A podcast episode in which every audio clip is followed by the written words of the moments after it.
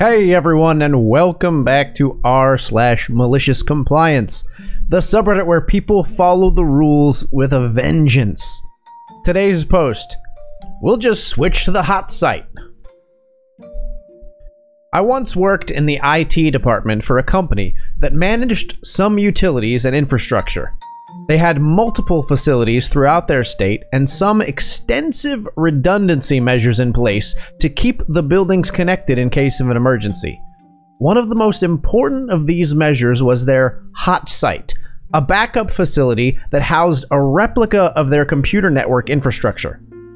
The hot site was located in a separate building from the main data center, so even if the main building was knocked offline, the hot site would still be available to take over operations. Of course, simply having the equipment and policies to recover from an emergency aren't enough, so the company also had an emergency preparedness committee with representatives from several key departments. The committee held regular, simulated emergency drills wherein a member would write and direct an emergency scenario, and the others would rehearse the process of recovering from it.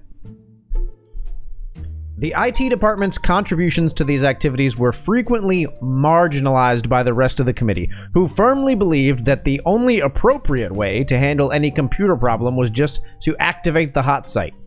After all, it is a complete functional replica of our main systems.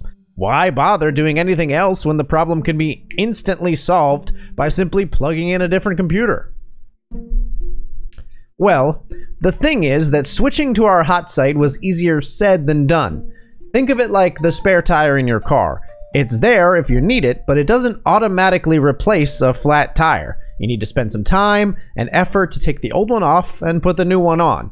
And once you finish your road trip, you generally want to get the tire properly replaced rather than continuing to use the spare.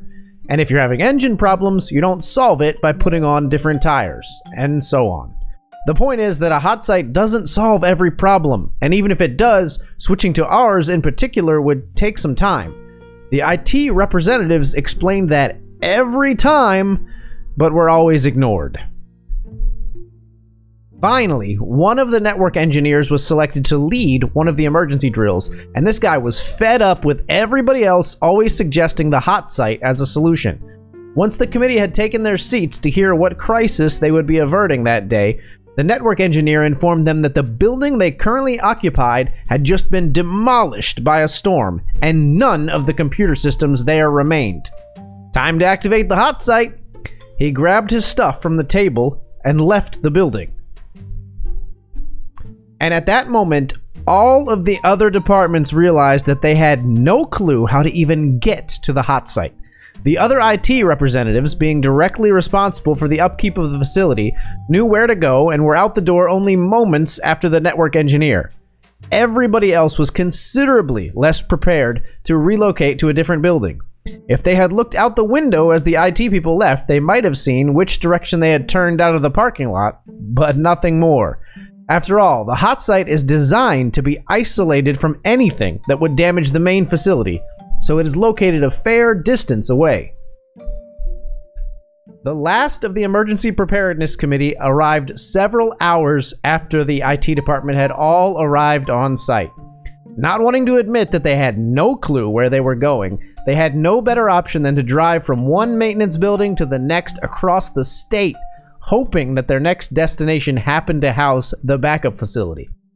By this point, the drill had taken much longer than the schedule had originally allowed, and the network engineer called it off, noting that the site would probably be just about ready to be brought online if they had actually bothered to start setting it up. They didn't, of course, since that would have disrupted the entire network. The IT department wasn't allowed to direct another drill for quite some time after that, but at least everybody else was much more reluctant to suggest the hot site as a catch-all solution. So that's it for the post, guys.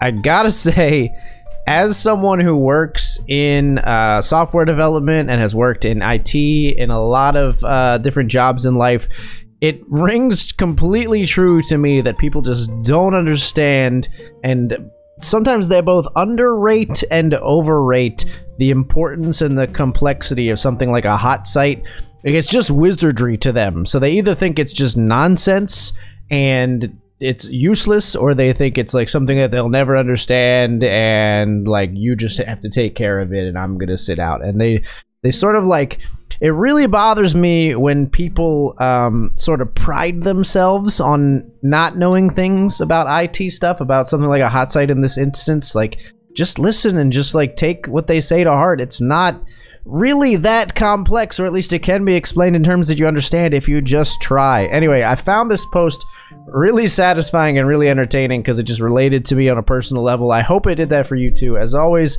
if you enjoyed the video, please leave a like or a comment in the discussion below. It always helps us out a lot. If you'd like to see more and hear more posts from r/MaliciousCompliance and other subreddits in the future, please subscribe. Thank you so much for watching and for listening.